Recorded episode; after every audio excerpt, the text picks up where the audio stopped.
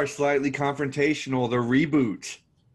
The reboot? Uh, Colin's been excited for this. I've been excited for this too. Um, Bro, how many times have I asked you or brought up doing a podcast together? I think like the second we stopped at ESPN, like the, literally the day we stopped, like when we got out of that meeting, that I'm sure we'll talk about at some point uh, during Uh-huh. one of these episodes. Uh, like when we left that meeting and we were in the parking lot, we were in the, sitting in the parking garage. We said like we would do something again. We didn't really know when.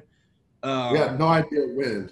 Yeah, we didn't really know when, but it was like we're gonna do something again. We'll just kind of, you know, we'll see where the wind takes us, and uh, Exactly. and the wind has gently set us right here. right here, um, Right here. the slightly confrontational, the reboot episode one, new logo. We uh, what what did uh, Ice Cube say? And no Vaseline. He he cut the Oh, cargo.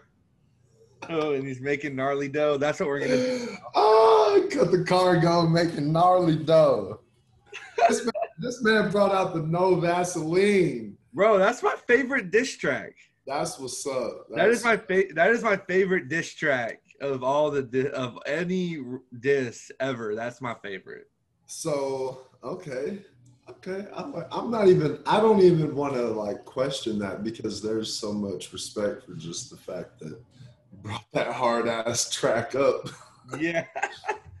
no, shit- so, that, so that's what we're doing. Bro, I've been on Cube uh, heavy for the last like, I say heavy, um, heavier, probably like once, one every other workout is straight Cube, and um, for the last like two and a half weeks. work out to. Oh, You dude, can't work out to every rapper, but he's a good one. the storytelling is amazing. The storytelling is amazing. Well, for me, if I'm like working out to someone, it for me it's Yeah. all about the beat. Word. It's all about the beat. I really don't. I really don't care about the lyrics if I'm working out. So actually, I'll work out a lot of times to like house music, like to EDM. Yeah. just because because I don't need I don't need the words because I'm not listening to the words if I'm working out. Right. Um, See, that's the exact opposite for me. I'm trying to mid like words are everything. Whenever I Oh, if there are no words, then it's like I start to talk to myself, and I'm like, nah, not all all the time isn't the time to be talking to myself during a workout. Like I need to just hear somebody say, "Yo, do the shit," in other words, and and that's how that's literally like, which is also kind of weird because when I was a freshman in college, I was working out to like the Weeknd and shit like that. But that was because of the the instrument side of the music. Yeah. it's kinda like more of what you're on. I could not work out to the Weeknd. Although one of my best friends, he just shout out Moses, he just got married uh, almost a month ago now. Um, but Congrats, he, Moses. he, but he was telling me because we would see each other in the gym all the time, like our senior year in college. And uh, I'd ask, uh, you know, what are you listening to? And he's like, oh, I'm listening to worship music. oh, word. be like, how are you listening to worship music? And I I listen to worship music like pretty regularly. Yeah, like, how do you listen to worship music while you're working out? that is a tough one. I I like I couldn't do that. It's like I mean, I guess it kind of depends though.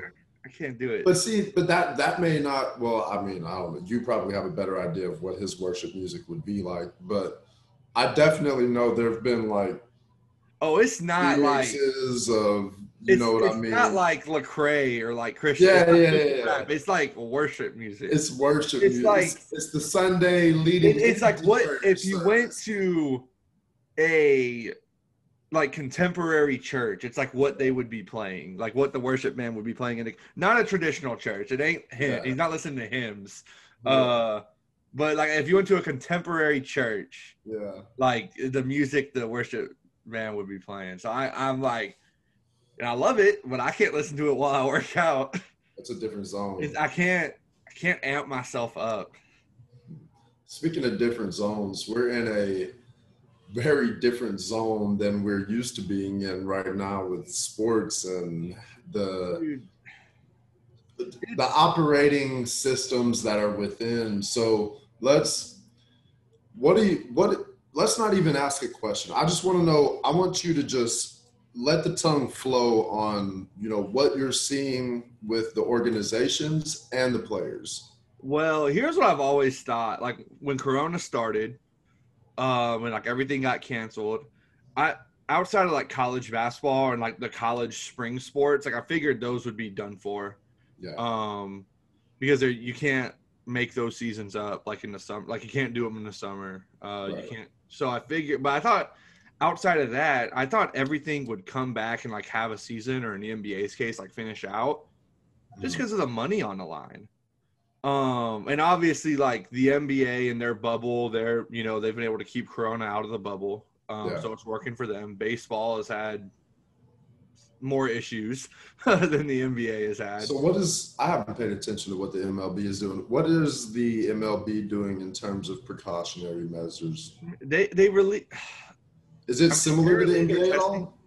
what's that? Is it similar to the NBA at all? No, no. Okay. It's, so the NBA just got everyone in a bubble and uh, just said that we're gonna play Mhm. basketball and no one's gonna leave.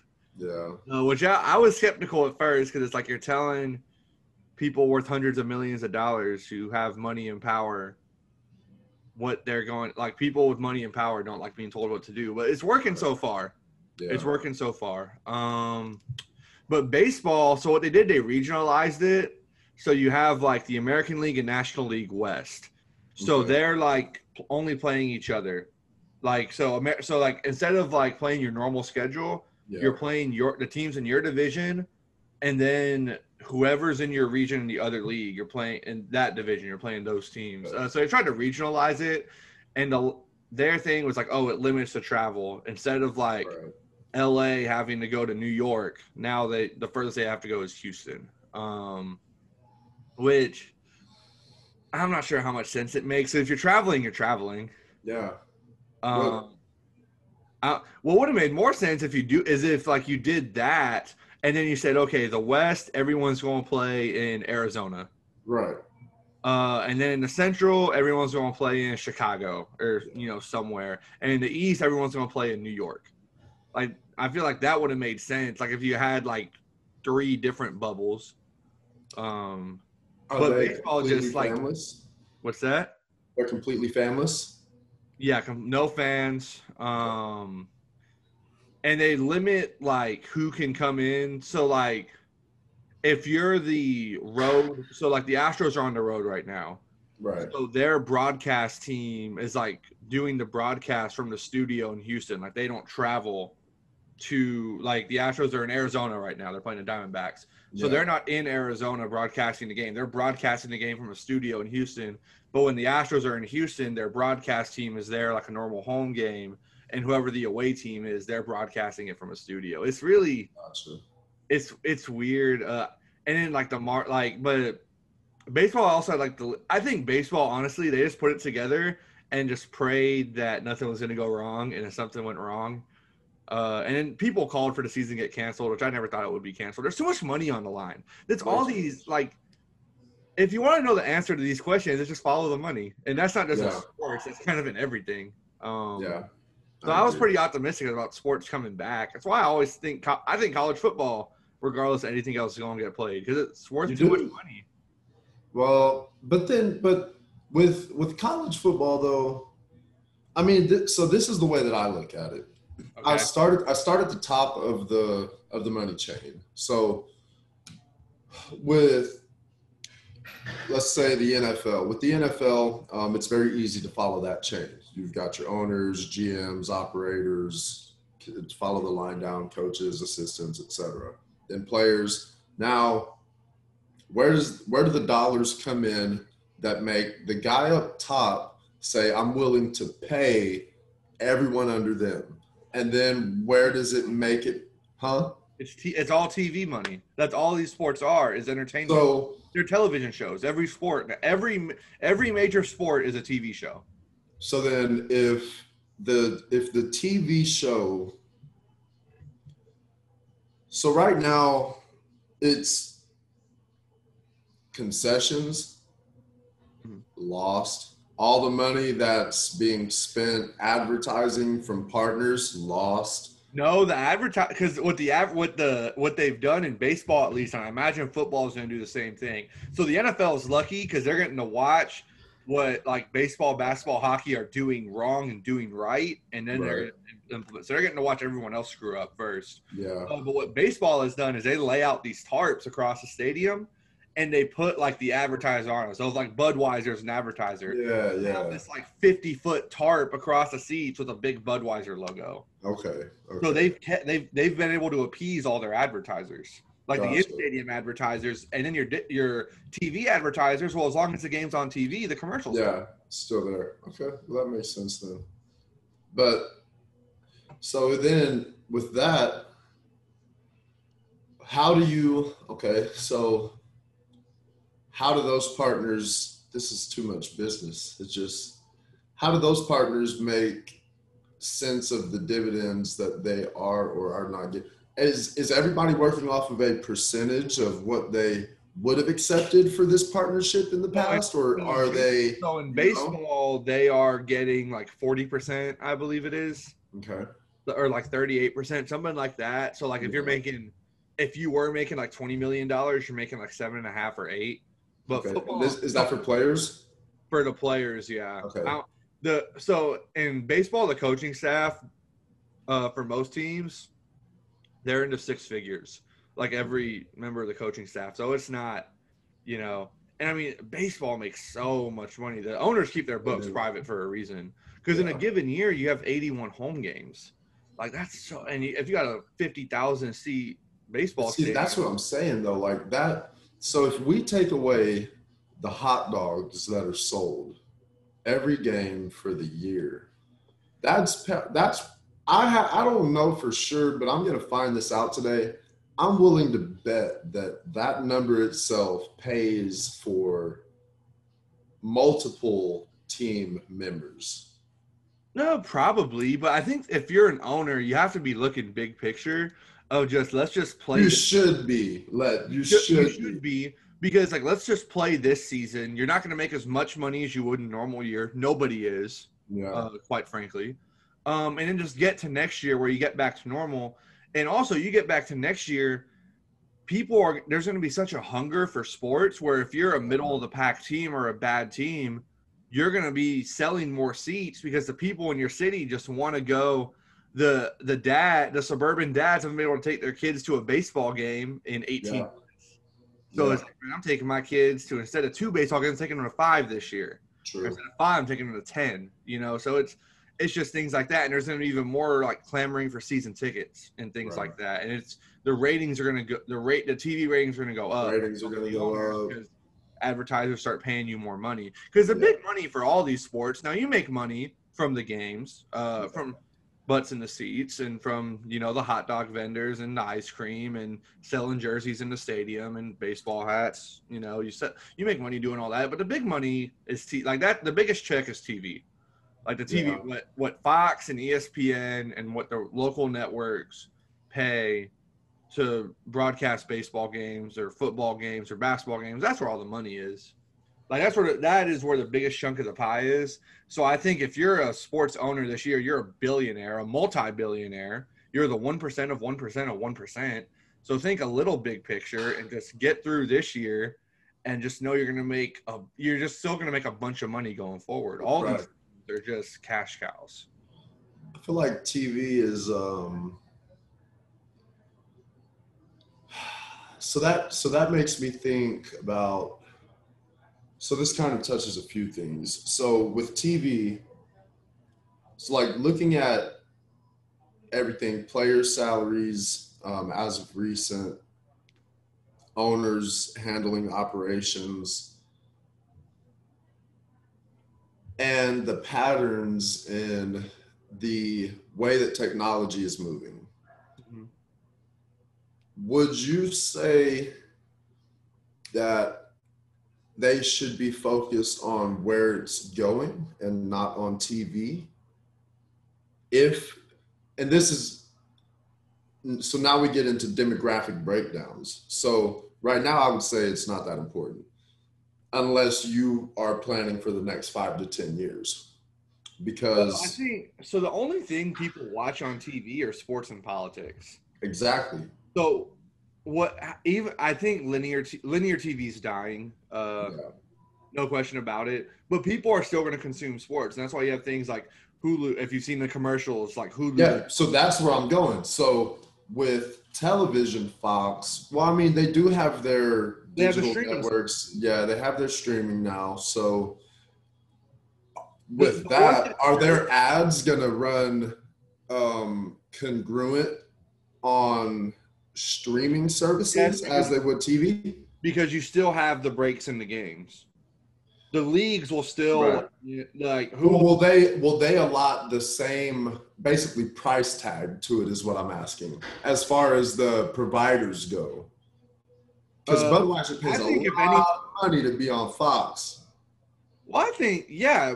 Because I well, I think so.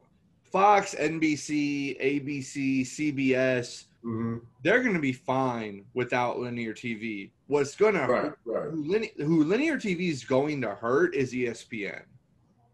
Because I can get Fox, CBS, NBC, ABC in my most basic package of Yeah, TV, or just heck with an antenna.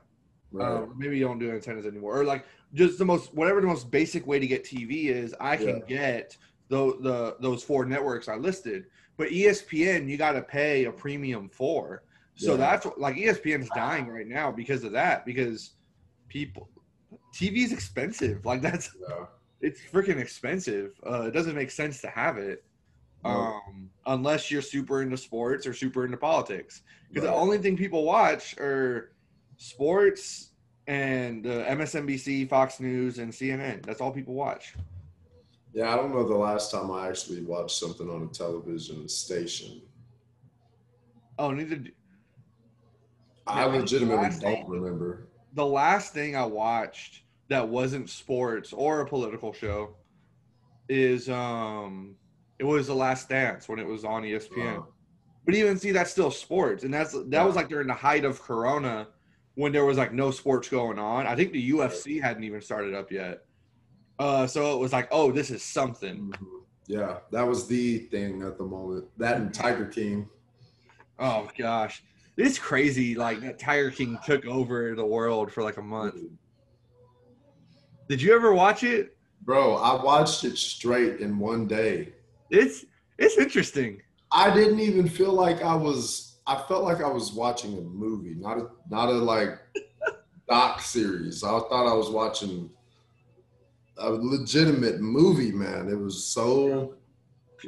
The, the that circle of the world is like crazy. Yeah, that's why I probably ain't been to Florida and all that very much. He was in Florida, right? No, he was so He the was in girl Carole Baskin was in Florida. Yeah, she was in he, Florida. he's, yeah. he was in Oklahoma. That's Man, he wasn't too far from you. You could have went up there to. I do- know, bro. You could have went up to Joe Exotic's Tiger Farm. There's a reason I never heard about it. I don't need to be around people like that because I would have probably had too much fun. Bro, you could get a Joe Exotic underwear. I see. That that's the.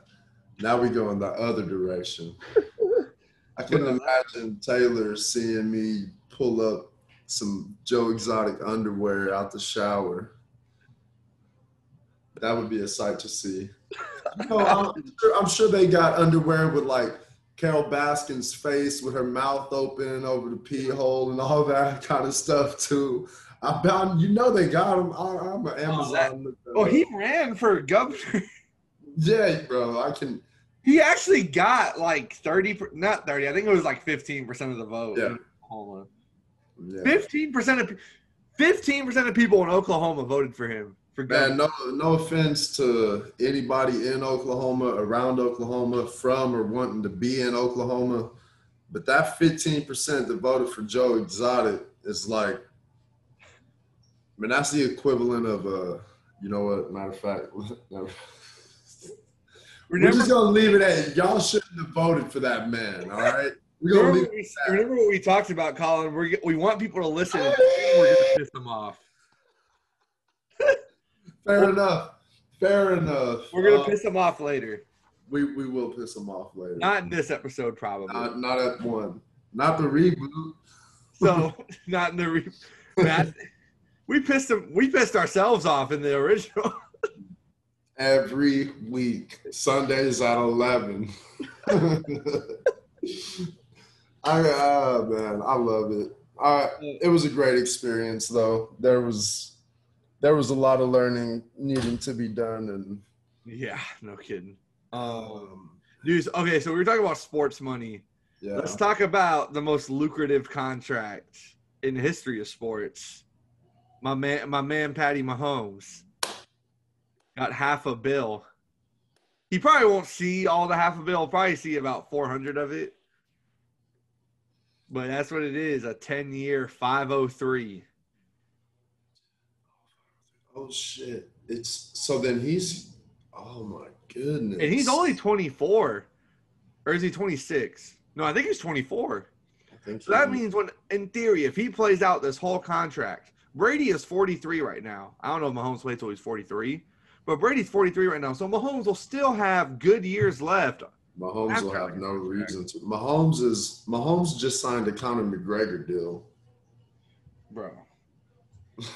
I don't think McGregor, McGregor hasn't made 500 million in his career. No, no, no. Well, no. I mean, not not not literally like Not, the not from Conor, the UFC. but just in relativity of like It's what red your panty thought process is, and you you looking like okay. So Conor, you know, after the Mayweather joint, I mean, you just kind of look at things different. There's no avoiding that, you know. And while you're in it, you know, you're in it still, so it, it feels like you're still kind of chasing that. I'm sure. Well, shit, I don't really know if it feels like that, but for what I'm assuming is that it feels like you're still chasing. So you know if he tears his ACL, like right, or if he like gets in a if he gets in a car wreck and has to have his leg amputated, like right now, he gets like a hundred and seventy million dollars.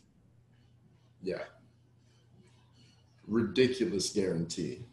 Bro, we were talking about this. That's like a conceptual amount of money. Ridiculous guarantee. That's that's one of those where, where like you see where they they do the Jeff Bezos memes where it's like Jeff Bezos went and bought the Toronto Blue Jays, the Dallas Cowboys, the New Yeah. York Yankees. He bought Brazil and still has 100 billion dollars or whatever the fuck. Yeah, that's exactly how I'm looking at this deal. It's Dude, like what, if you're Jeff Bezos, what do you do? Like, just like day, just day to day, what do you do? but you probably Like, what would you like? What would you do if you ju- like? Man, honestly, if I was in, well, from my current perspective, if I was in a position where I had hundreds of billions of dollars, first, I mean, I'm I'm legitimately gonna be doing like some some uh modifications to my um biological state. And by that I mean like I'm going to go on probably a 60 to 90 day silent retreat just just to purely be at one with myself, everything around me because at the height of having and see I'm going to end up having to do this with a lot less money than that which is which is why I'm saying I know that I'd be having to do that because it's there's a point Yeah, you're ne- you're never getting hundreds of billions of dollars. I don't even I don't even I don't think there's uh You know what's crazy is that uh, if you like account for inflation, the Rockefellers back in the day were like Richard and Jeff Bezos is right now. But see the Rockefellers they were the Rockefeller family, the Rothschild family, Rothschild they're- family still probably They're they're richer than like Bezos right now. Yeah, I was gonna say there's there's still because they're sitting on like the the gold. um Damn, where is it? Over in uh Swiss, the what do they call it? Um Not the bank, but reserve. Oh yeah. They they own the gold reserves. How do you own worldly reserves of minerals? I don't know, You Colin. can't trademark gold. Colin, let's get into this industry. Let's get into the. Oh, bro, I'm all about Let's it. just I'm go like, own like platinum or something or diamonds. I wonder if we could trademark like platinum owners, diamond owners. Probably not. But We just I own the entire diamond industry in the world. have you ever had a chain or like a, a like a gold watch or anything? no. I um me I'm either. not fancy. Well, I, I think I I have had I got one for my birthday whenever the spinners were a big deal. Oh, Yeah, I got one of those when I was like, and I don't remember. I don't know why my mom bought that for me. She gave me everything I wanted, but um, the spinners. Now I'm thinking about the spinner shoes, the Dadas. Oh bro, you shit! are not relatable at all. You are not. But okay, but anyway, back to Mahomes. We're way, yeah, Mahomes. which I knew was going to happen. I knew we were going to get way off here. Um, so here's the we we both agree though. Like it comes out, and so anytime a sports contract comes out, like a big one, it's always like, oh, is he is he worth it? And so you start arguing from a sports perspective. But then I always hate that it's like, oh, he's getting fifty million dollars a year now, and uh, a teacher makes you know forty thousand or whatever a teacher makes. yeah, And it's like he doesn't deserve that. And it's like, okay, hold on. Patrick Mahomes is not dipping from the pool of money that No. the teachers are dipping from. not at all. I remember the far as like teachers and other you know other jobs making more money, I'm in favor of it, especially teachers. First off, especially teachers. Yeah, Um, but what people don't understand is like, how can you pay them all this money? Like, it should go to other places. Well, in in the business of football or sports in general, if Patrick Mahomes or LeBron James or Mike Trout, you know, if the if the players are not getting the money, yeah, the owners are. Right. So instead of Patrick Mahomes getting 50 million a year or 40 million, whatever his, you know, annual average salary is, Yeah, the owners are just pocketing it. So do you want to create new millionaires or do you want to give billion, you know, give billionaires more millions? right. Cuz that, cuz that's what it is. I mean, and the so and uh you know, if you look at it from a more moralistic perspective, I guess like are football players worth to the world like more than teachers? Like no Shit, of course not. because my like when I have kids one day, hopefully I do. Um, like uh, the teachers are gonna have a way bigger impact on my kid's life than Patrick Mahomes or Tom Brady or LeBron or anybody, any of these athletes ever will.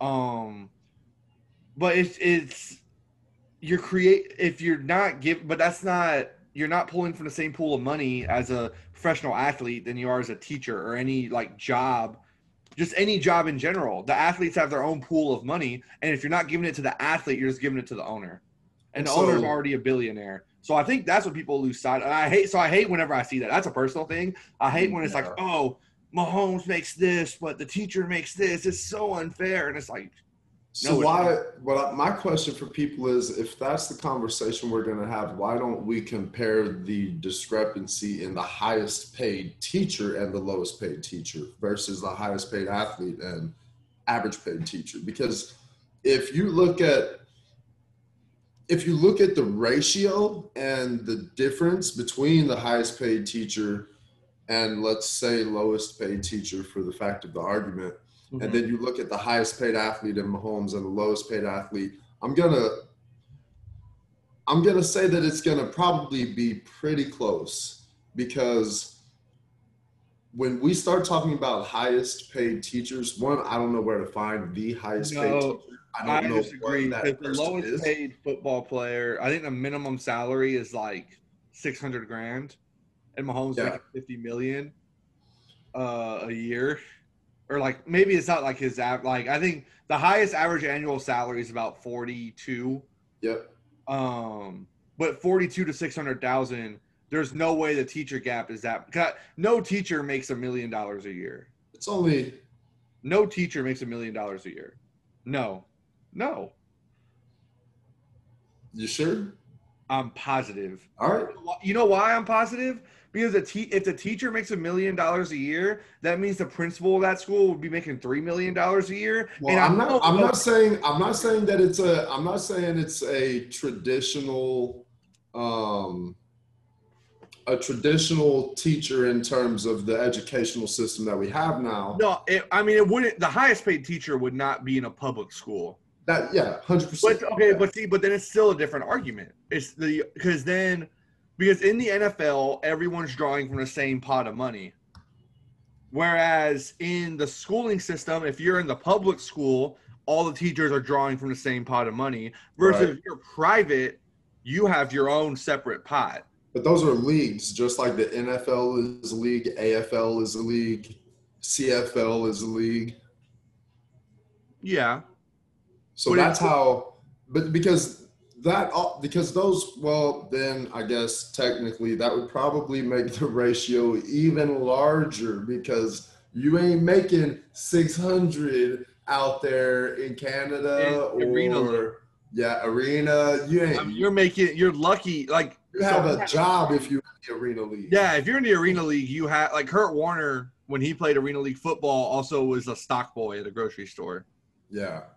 So it's so yeah, it's so it's but there's nothing for a teach. I mean, for a teacher, that's a whole like societal thing. Like I just Right. think there's a lot of things I think need to be done. Do we want to piss people off yet? Uh, man, people, you know,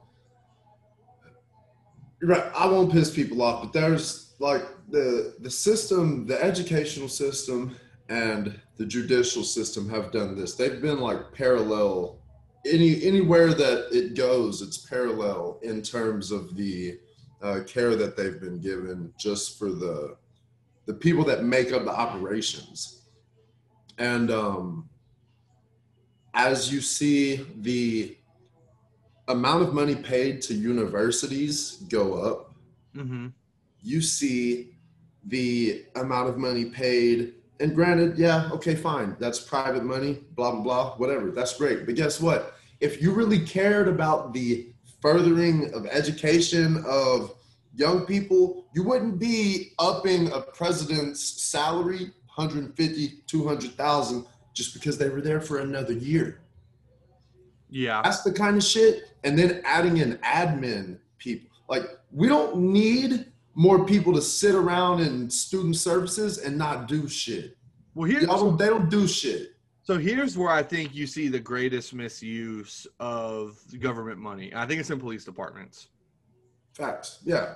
because you, what you see in police departments is like the police commissioner, like basically all the suits in a police department, all the suits are up here. They make a ton of money, hmm and everybody on the street is down here. Right. Now, obviously, police officers lately have been catching a lot of flack, and rightfully so. Uh, there's a lot of police. Good police officers are awesome. Bad police officers are terrible. yeah. Um, but the problem is the reason why you have so many bad police officers. Well, for two reasons. One, it's easy to get into the academy. Like it's Yeah. it's just easy. It's compared to other jobs. Like if you don't have Requirements. after high school, it's just easy to become a cop. Yeah. Um, and number two is the pay is so bad for like a patrol officer hmm that good people are not going to people with good skills with marketable skills they're just not gonna like you're not gonna become a police officer that's a shit job Yeah. like that's a Yeah. like you have to just like want to be like if you're a good police officer and doing it like you have to want to be a police officer Right. you're literally risking your life every day You know, you have to want to be a peace officer. yeah not a, not even police. You have to want to be a peace officer Yeah. because otherwise, when we police is a military term. right Police is it, and that's never going to change. Police is a military term. So if you are, are under the impression and throughout the course of your life you're taught that you want to be a police officer, you want to be a police officer, you want to be a police officer. Everything, everywhere you see it, whether you understand that it's subconscious or not, and you see poli, even if it's in Spanish, policia in in movies and shit, and you see some crazy shit going on, your understanding of what the police force is is so, or is supposed to be, is so skewed to what it is versus what it should be Yeah. that there's no way for a lot of people to draw a line and and you know i feel bad for a lot of cops that one know that they don't want to be a cop two you know it's I, I think there are a lot of people and this probably goes for every like group of um, problematic individuals. There are always, or either let's say victims or um, victims or oppressors. There's always a group in both of them that have a fear of addressing the issue. Mm-hmm. And sometimes that fear can come from the fact that they believed in something for so long and they hate that, or not even hate, but they're disappointed in themselves almost for, they feel like they were gullible, like they were taken advantage of, like the time that they spent dedicating themselves to that police force, which should be a peace force, has steered them in the wrong direction. And these are these are things you're not going to get answers from people by sitting them down and asking, "Hey, do you feel like?" Obviously not. It was a it's subconscious. He's not going to yeah. feel like you taught you taught him through everything that he saw to be a POS cop. Yeah, and it well the the way I want to relate it back to the school system because in the police force you got patrol officers down here and you got like commissioners up here, right? Police commissioners and like deputy commissioners and colonels and lieutenants and stuff, and then it's patrol officers down here. Whereas in the school systems you got like superintendents up here and assistant superintendents and other people like school board officials, and they're all like at the very top. And then you got teachers, and that's where and the thing is, in both instances, the teachers are the most influential in that system. The police, yeah. the patrol officers, the police officers are the most influential in that system, but they get treated like crap in both instances, and they yeah. get paid like crap in in most instances. Yeah. So I think that so that's why you see that is that's unrealistic why expectations. It's, it's, a it's a misallocation of the money, and I know I have a lot of friends. That's the best way to put it. Yeah, like I have a lot of friends who you know went to school and they're to become teachers and they either just started teaching or about to start uh, teaching. And you know god bless i could not do i couldn't do it uh, god bless them. Um, and they're, they're, great people. But i've also come across just in my life going to school uh, just so many bad teachers over the years. And it's because the qualifications to become a teacher are not or at least they used to be. I think they've it's more strict now. Like you got to be better now. But it just wasn't that hard yeah. in relation to other things to become a teacher. Um, so they become a teacher and they don't they they just do it because like okay, it's a way to make a paycheck. Yeah. Uh, Especially so, when you're young.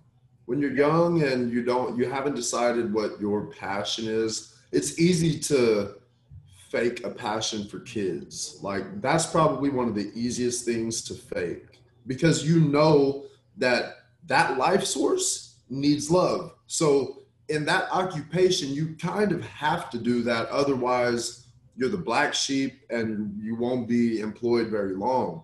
Um, but well, what you don't see, what what you don't see, like until you're a part of the job, is that you got to make lesson plans and you got to deal with parents. Right, got yeah. to, you know, you got to meet, you know, the ta- we had the TAKS test in Texas growing up. It's STAAR now, but we had the TAKS test, and you got to have a certain number the TAKS test. Like you got to meet some quota. Um, yeah. You know, you got to meet a lot of quotas. Um, and that's what you don't see about becoming a teacher. Yeah. And that drives you. Then you hate the job. But then yeah. you went to school for it for four years or five years or whatever, and you're into it, and you have your pension, and you got whatever else. So it's like, oh well, what else am I going to do? So you just write it out, and you don't like the job anymore, and you know because you don't like it, you're bad at it, and then you know because you're bad at it, you're not teaching the kids well, yeah. So there's you know a bunch of you get a bunch of bad teachers in the system, and, and it's, it's, the same, same with, coaches. It's the same with it's same with cops. Yeah. With cops, I think. For, like there are some people who I'm sure go into the force just because they want to have authority mm-hmm. over others. But I think mo- I, I like to give people the benefit of the doubt. I gen, gen, generally I'm an optimist. Yeah. Um, I think a lot of people go into the police academy just wanting to help out, right. you know, in, in the community.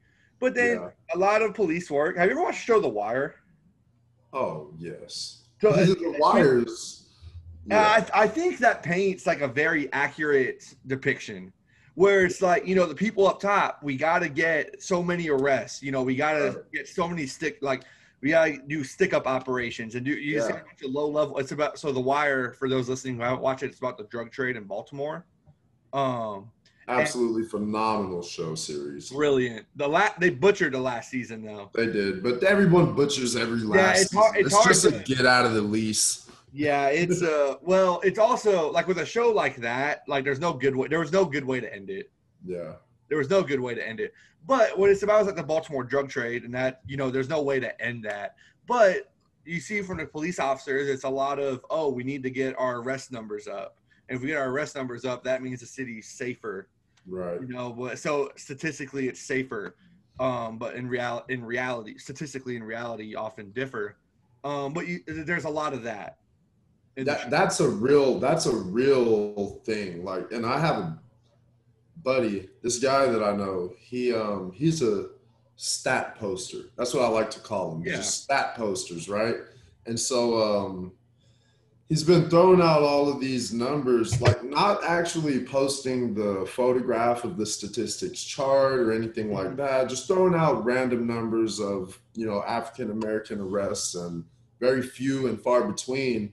And so I just I just want a little backstory to the numbers. You know, I just want to I just want to know why you chose this number, where it came from, what right. was happening in that time period. Like because politicians and police commissioners don't ask that. They just want their number. So when they go to the mayor or the city council or whoever it is that signs their paycheck or allows them to keep their job, yep. they get, you know, it's like, hey, uh, oh, we had a problem here before. Yeah, but arrests are right. 20%. Exactly. So we're, getting the, we're getting the bad we're getting the bad guys off the streets. Yep. Um, and it's no it's no like it's no not chasing. You're not help you're not improving anything. Yeah. And the, the, the real problem is that they they increase this, these statistics in current hotspots. So it's not like you're going out and preventing crime in other areas right. or preventing crime in the areas where the hotspot exists. You're just adding to the statistic of arrests that come within a certain hotspot that already is there. And this is like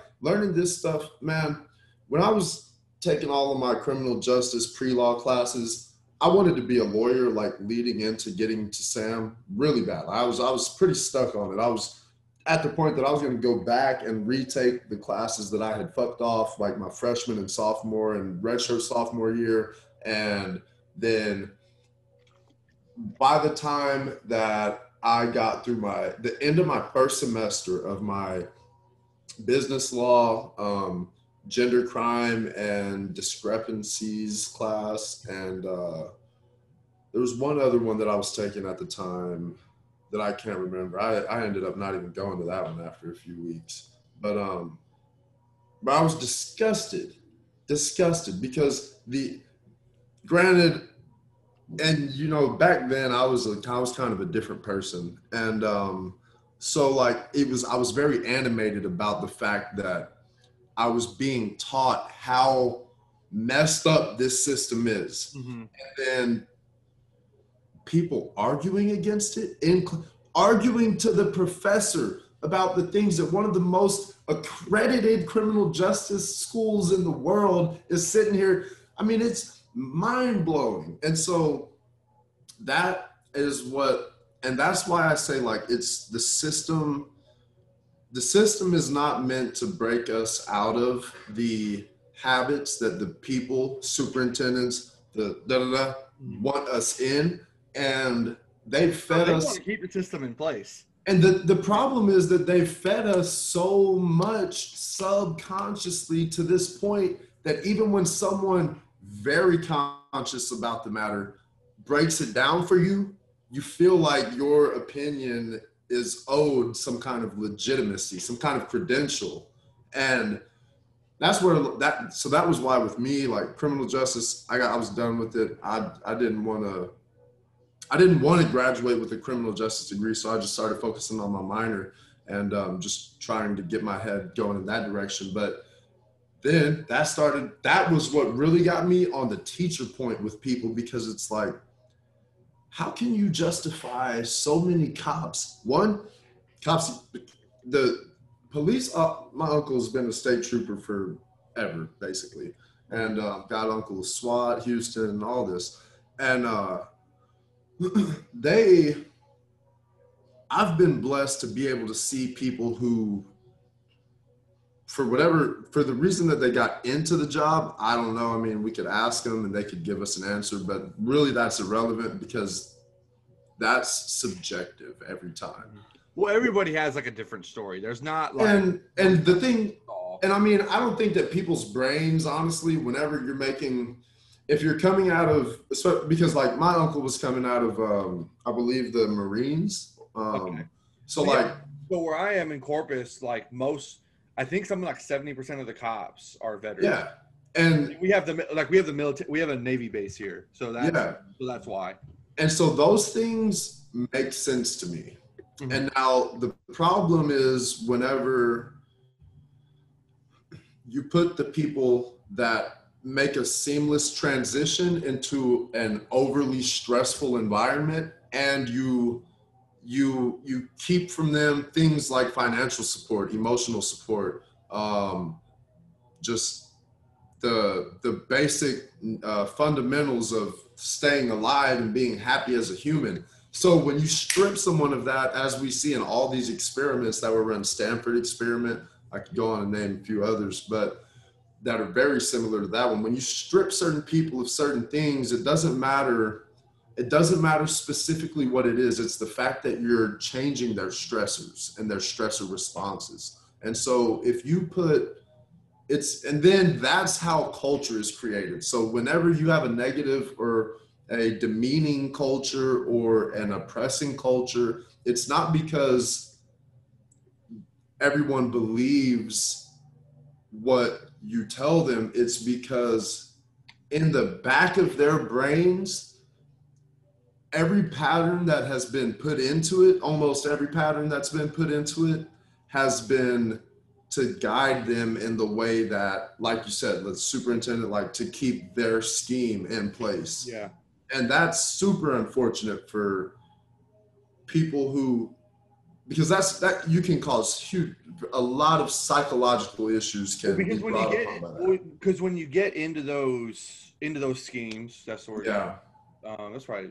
You know, into those systems, I think would yeah be yeah. When we get into those systems, specifically uh, police and um, education, uh, it's okay. You do well if you're a really good teacher. You can become you know vice principal right or something, and you can become principal. Then Mhm. assistant superintendent and then you know superintendent or whatever and there's probably Right. steps along the way but that's that's me oversimplifying it Yeah. uh the whereas and then in the police in a police structure it's you're an officer then you're a lieutenant or something like that. You know or maybe it's not lieutenant you're a sergeant you know then you're a Right. lieutenant and then you know you go on up until you're colonel and deputy commissioner and you know commissioner.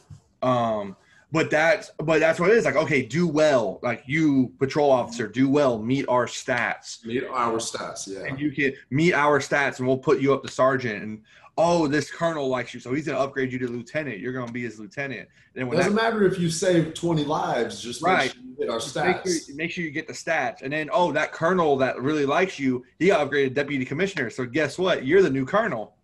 And that, but that's the way it goes. And the same thing with the teacher where it's like oh that principal likes you. You you did you had great TAKS test numbers or whatever standardized test is. You had great standardized test numbers. You had great academic progress numbers even though you didn't teach Yeah. the kids a thing you just taught the test all year.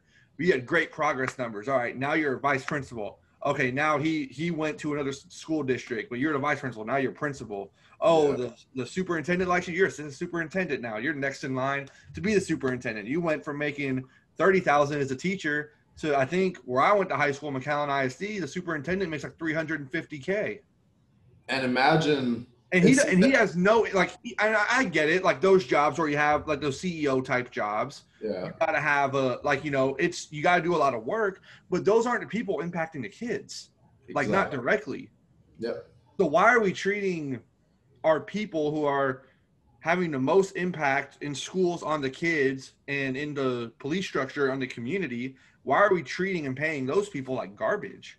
You know, I think this also has something to do with. I not, I don't. I won't say for the police force, just because the majority of the police force isn't females, but one that definitely has a part to play in it. The majority of teachers haven't been females from the.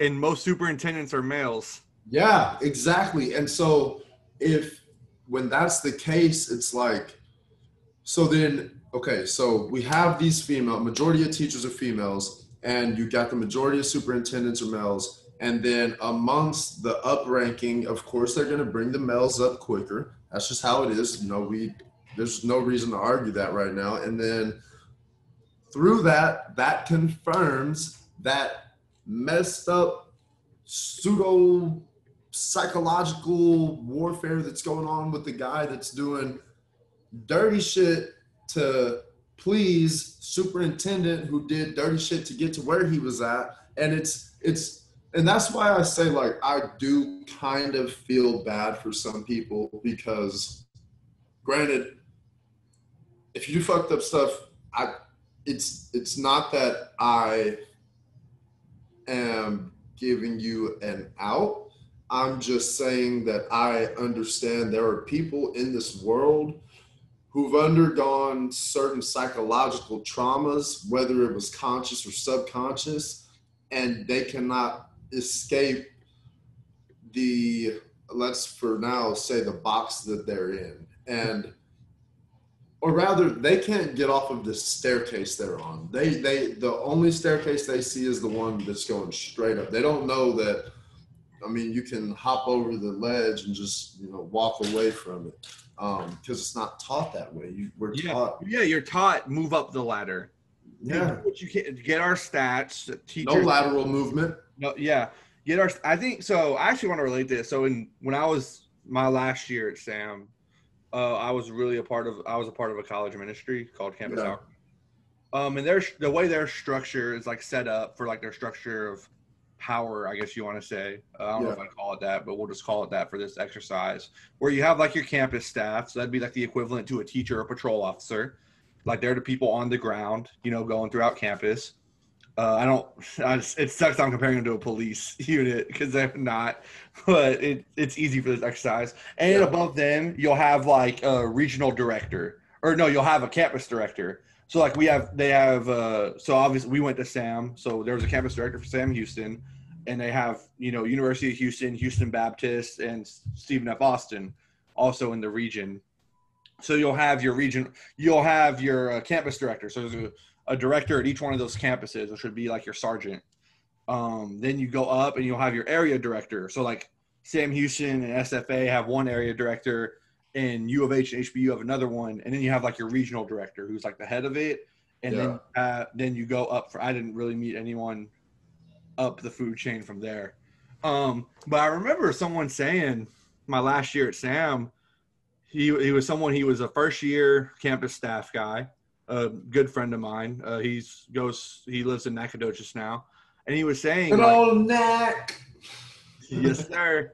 Um, but he was saying like I I wish more people would stay on campus staff for a longer period of time. And he was like, I could, you know, I don't want to move up to area director, regional director, campus director, or whatever. I want to just stay on campus. I want to stay on the ground. And those are, bro, we need more people like that. Yeah.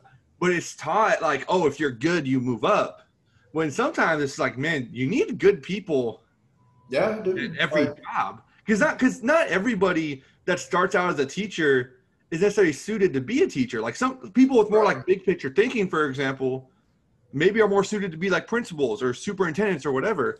Uh, with more like the big picture, like you know, can like the planning type, the planning type. And I'll even I'll, I'll even say that. Go ahead. Go ahead. Finish. No, I'm saying, but we're taught like, oh, if you're like that, you're worth more. But it's like, man, we need people to execute the ideas that the big picture person has. Like you, so, you need someone to ex- like you can be the greatest coach ever. Like right. what makes Bill Belichick great? Um, he has great schematics, fine, whatever. He was a below 500 coach before Tom Brady became his quarterback. Yeah, we're as great schematically as Bill Belichick or Andy Reid. Like mm Andy Reid never won a Super Bowl. Then he gets Patrick Mahomes. Yeah. Like you need you need people to execute. So right. like, but we're taught like, oh, if you're any good, you just move you just move up. And we're taught like the subconscious thing like oh that big picture idea that big picture person is worth more than the people that can execute the idea. Whereas man like you can go both ways in the argument but whichever side you're on you have to acknowledge you need both. Yeah. You, like i like i can have great ideas but people to execute it.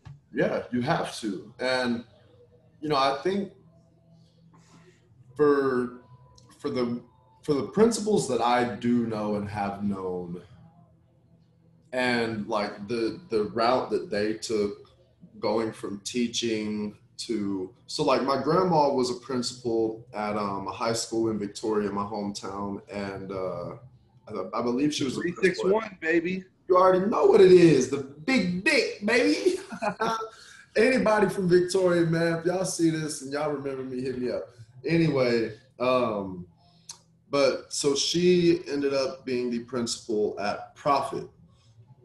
So Profit was a I don't really know exactly what like in terms of schooling they called it, but it wasn't alternative school and it wasn't um I think it might have it might have been some kind of like mix of a GED program alternative school kind of deal. Okay. Um so like young women that had kids, they would also go to this kind of place and Yeah. stuff like that. And so um, I was up there all the time. But the the thing about my grandma is she's she was so so stern but so loving that in in her moments of sternness the students believed that she was looking out for them so Okay. the emotional intelligence it didn't supersede the um the uh technological or um or uh what word am i looking for here um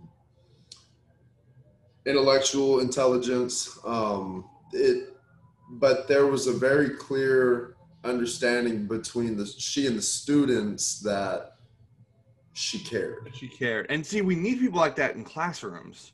Exactly. And and that the reason that that environment works so well is because and you just don't see people and the thing is also you have to exactly you have to be in the classrooms because you have to interact with kids and whenever you don't have teachers that interact with kids like that and the principal superintendent does not come down and check that aggression is, like, even if you're a principal or superintendent and you're very hands-on, you're not in the classrooms teaching them and interacting with them on a daily basis. yeah no you're just you're busy Because you have you have other stuff to do. yeah So it's not that those people shouldn't be.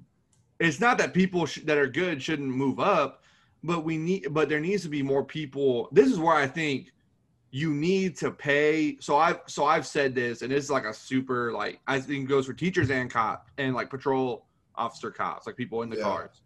You need to pay them more. With but here is the caveat to that is that you need it. You need it to be harder. Like oh yeah stricter raise the qualifications restrictions to get into those roles, but you need to make it a higher paying job so you're attracting better candidates. Exactly. Yeah. I mean, would you be willing to lay your life on the line for let's let me let me even take it out of just the cop because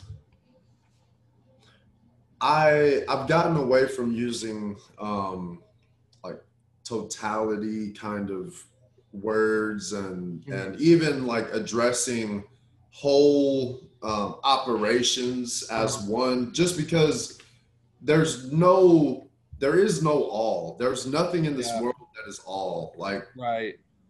god there's nothing in this world that is all so if that's the case anytime we start a sentence off with all of those or Yeah. all of you or every time it's like you are first of all you're lying because even if you don't look at it like that you're not you're not speaking truthfully you're speaking out of emotion some sort of Mostly emotion. Yeah. yeah and so So, yeah. So continue with the point.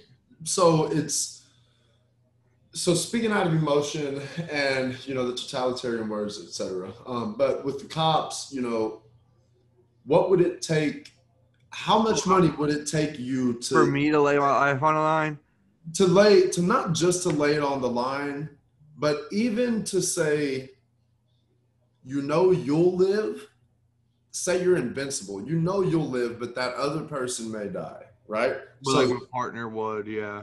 You know, so So, just so so so individually, me, I am not cut out to be a police officer. word. I, like I'm I'm just not. There are people. Yeah. Who are. Um, Yeah, I like I am not. yeah. But there, the, um, What about a peace officer? I'm not cut out for public service. Gabe said, "Okay, let me shorten this one up for you, Colin." I'm not cut out for public service. Understood. Um, but I think, but that's such a hard job. Yeah, Like it's such a hard job that you have to, gosh, like you have to make it more appealing. Because if you make it just not appealing at all, then what you're gonna get, and I think what you're getting, at least in at least in some cases, what you're getting is people who are just desperate. It was like, all right, well, this is I, this is all I can do. Then this is what I'm gonna do. You know, Do you think that would be a problem with the way that we view officers right now? So, say we came. No, I'll tell you, you can't do it. You cannot. No government official could come out right now and say because if you if you went with my plan, the Yeah. headline on CNN, MSNBC, Fox News, everywhere is gonna be Senator Dave give- Myers gives cops a pay raise. Yeah. And I'm, and I'm out of office. I'm office. glad you knew where I was about to take this. Yeah, like so so because that would be the headline. Now, obviously, in my plan, it would be the thing. It, it, it takes a whole overhaul of the system. Like it wouldn't just me me coming in writing one piece of legislation and doing that. Like it would take a whole overhaul of the system, which people smarter and more invested in this than me need to figure out. Yeah. Because I am not, I am not the. I have great ideas, but I need other people to execute them. Um, but I um, but yeah, so you couldn't do it right now, like it's- uh, with the way the country think the is right social climate is just too. with the social climate right now. Heck no. Like imagine if freaking the governor of Minnesota right now. What are we? A month, two months after the death? uh, It's about two months since the death Yeah. of George Floyd, the murder of George Floyd. Yeah. Um, if he came out and said, if he just took my plan basically and refined it and put it on a Yeah. hundred pages and you know, and it was brilliant. Let's just say it was brilliant. It was perfect. Like, li- like it was literally perfect. Um, but the headline would be, Governor whatever wants to give cops a pay raise in wake of the George George Floyd murder. what if he eradicated all officers and made them go through a new training protocol? But you can't eradicate all because you need police officers. Like even like just right now, you need them. Give them. a day. We'd be fine for a day. We Dallas went through a whole damn two weeks where cops weren't responding to any calls. Man, do you see what's going on in New York right now? I don't. I haven't even. Bro, New. York is right it's a crime frenzy. It's like the most unsafe. It's more unsafe right now than it was when the mob was running it in the seventies. Shit. That's. Ooh. That's where, and that's where, um, that's where like like AOC. She's the congresswoman for like the Bronx, or she congresswoman. I forget. I think she's a congresswoman, whatever she is. But her area is like her district's like the Bronx, and it's like you know the Bronx is already like pretty bad to begin with. Um, and she's like the chief defund the police person, where her area is having more crime than any, everywhere else. Now I now I think you can cut the funding for police Yeah. and pay the people that need to be paid more. But Exactly. but he- but here's the problem: is people don't have intelligent arguments about this stuff. No, they don't. Like people don't have it. They just say, they just hear the term defund the police, and the people who don't like cops right now are like, yeah, f the police. They don't deserve any money. Abolish the police. We don't need them. And the people who are now typically this is left and right. Um, and the people who like police officers are like, what? You can't do that. We need we we need cops. How can you say defund the police? You commie. You you know Yeah. you you communist, you Marxist, you stupid head, whatever. Um, so you get it on both sides where it's like, okay, let's have an intellectual arg- let's have an intellectual, not even argument, discussion about this, because the police budgets are huge everywhere.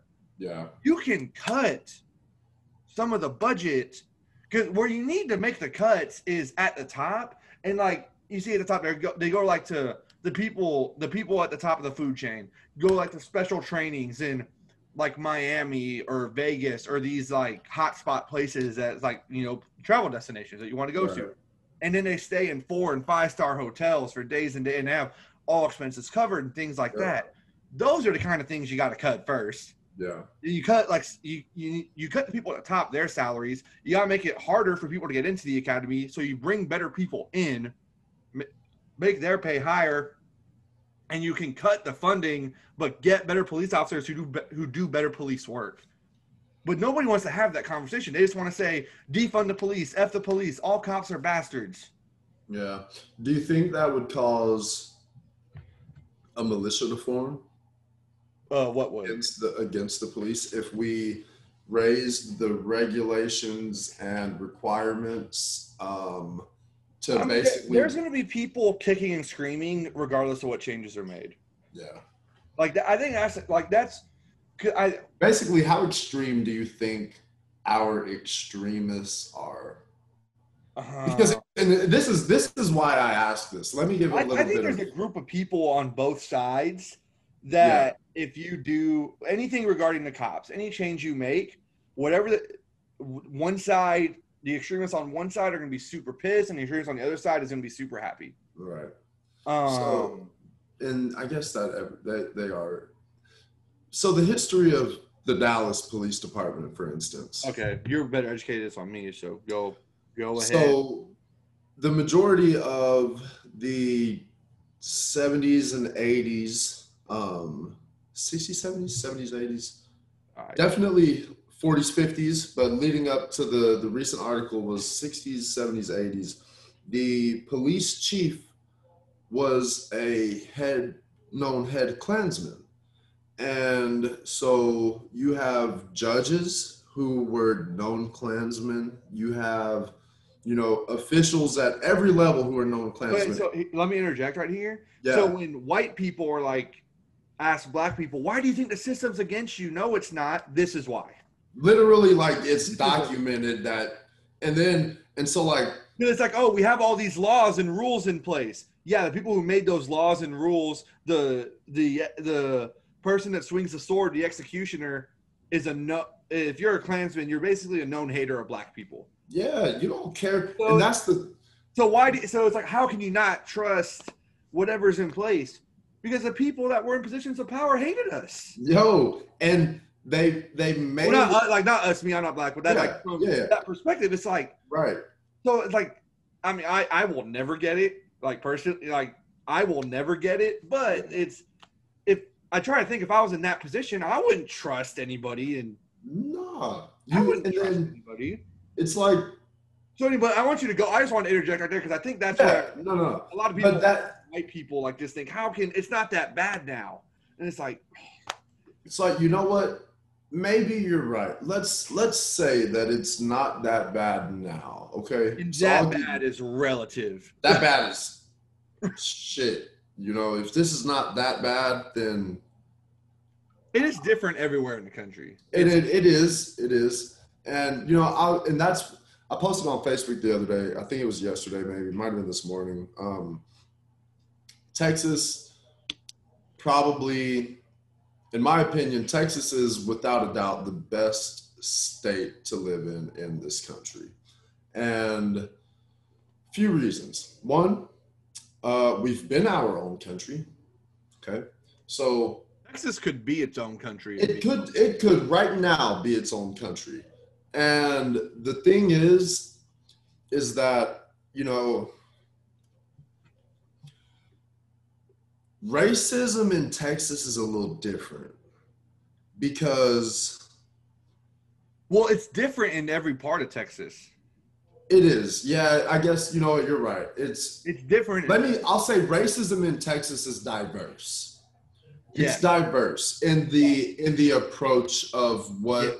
because when You i say to, race you go to West Texas, South Texas, North Texas, and East Texas, and Central Texas. It's different in every it's area. different everywhere and it's different how they it's different what their form of racism is Mhm. because some of them and it's not to say like you know what i'm gonna go on record and just say that because of what i'm about to say next all racists aren't bad okay so this is what i mean by that if you're a white man and you want your white daughter to date a white guy and that's the extent of that conversation you just would like your son, grandson to be white fuck it, you know, whatever. Okay, same as any other race wanting to continue to grow their race and do whatever.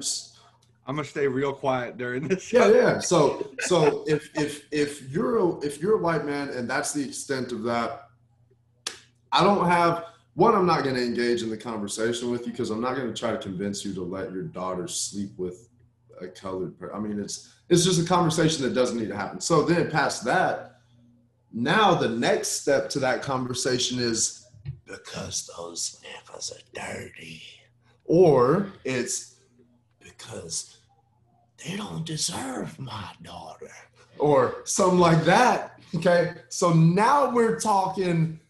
Now we're talking racism.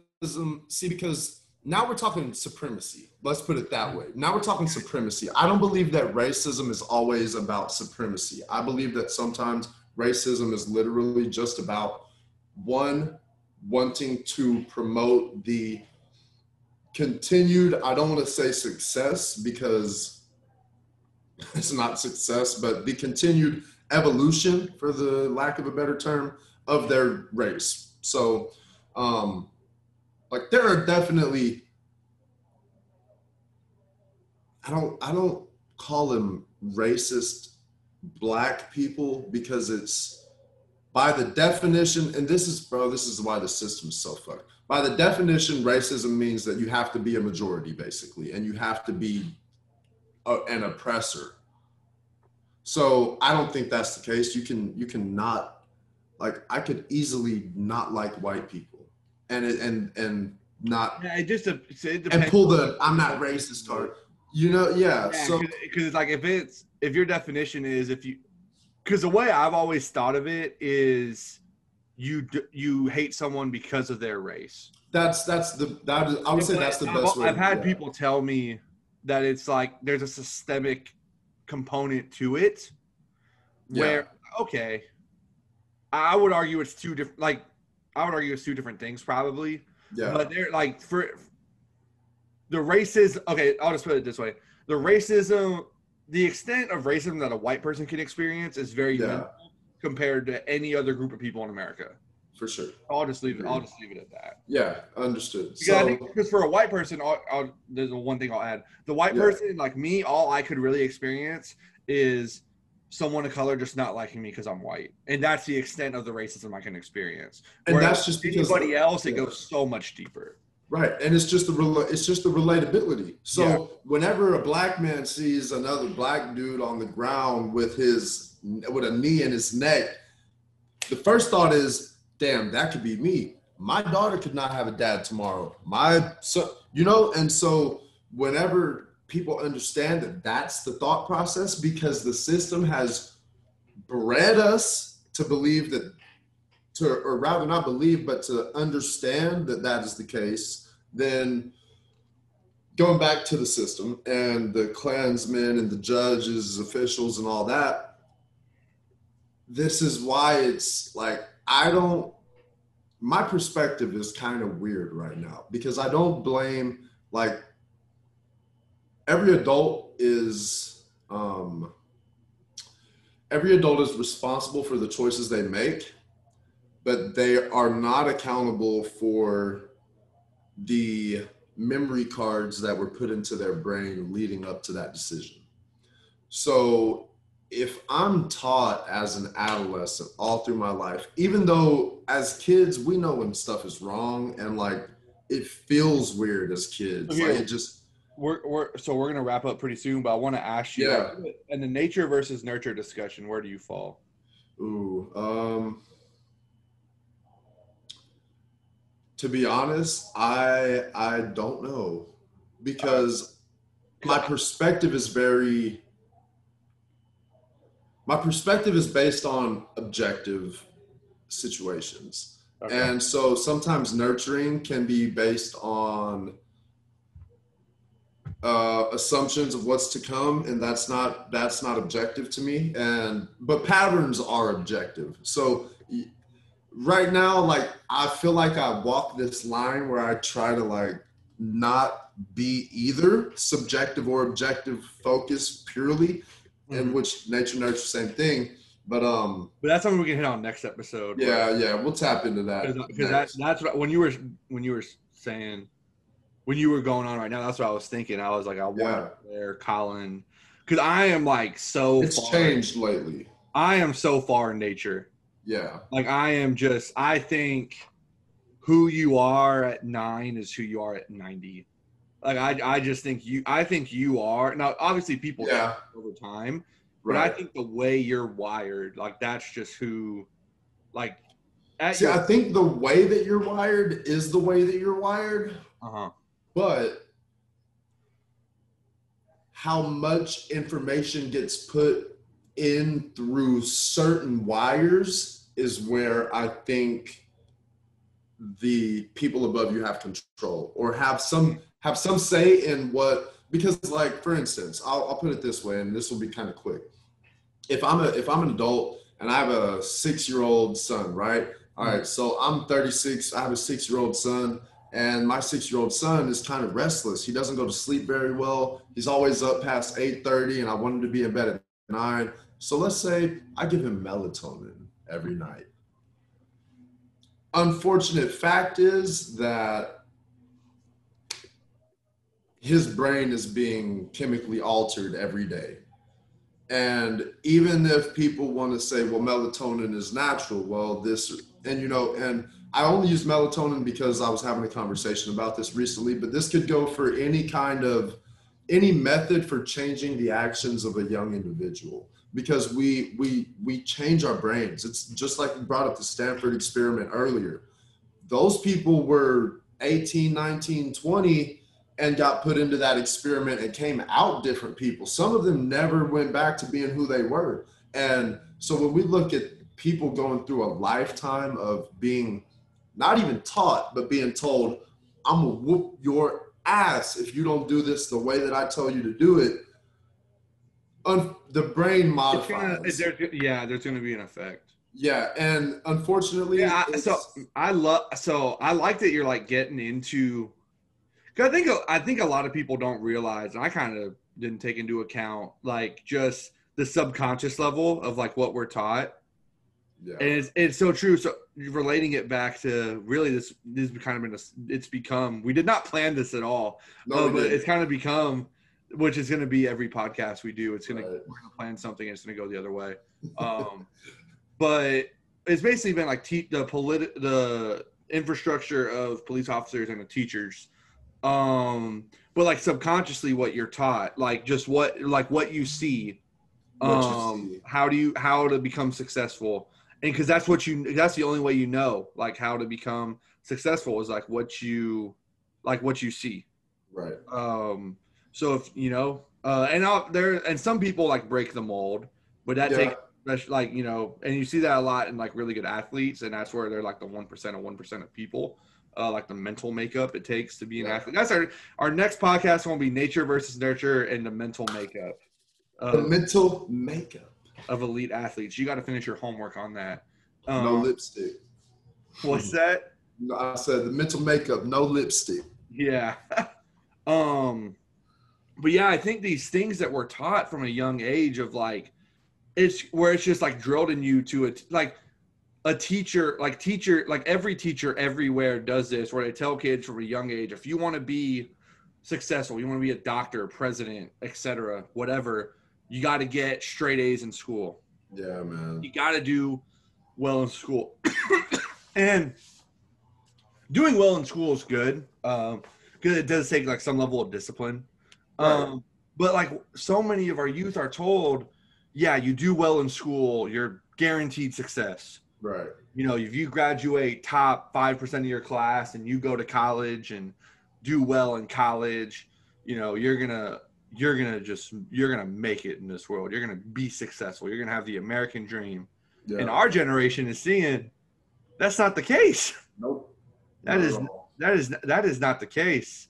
And but- that's it's a good thing. I really think it's a good thing because right now we're in so it, it's a good thing maybe in the grand scheme in the grand scheme i'll say but for our like for our peers that worked their ass off in high school and worked their ass off in college to get there and went and got their master's degree. So yeah, but in the grand scheme of things, it's just not good for the for our peers.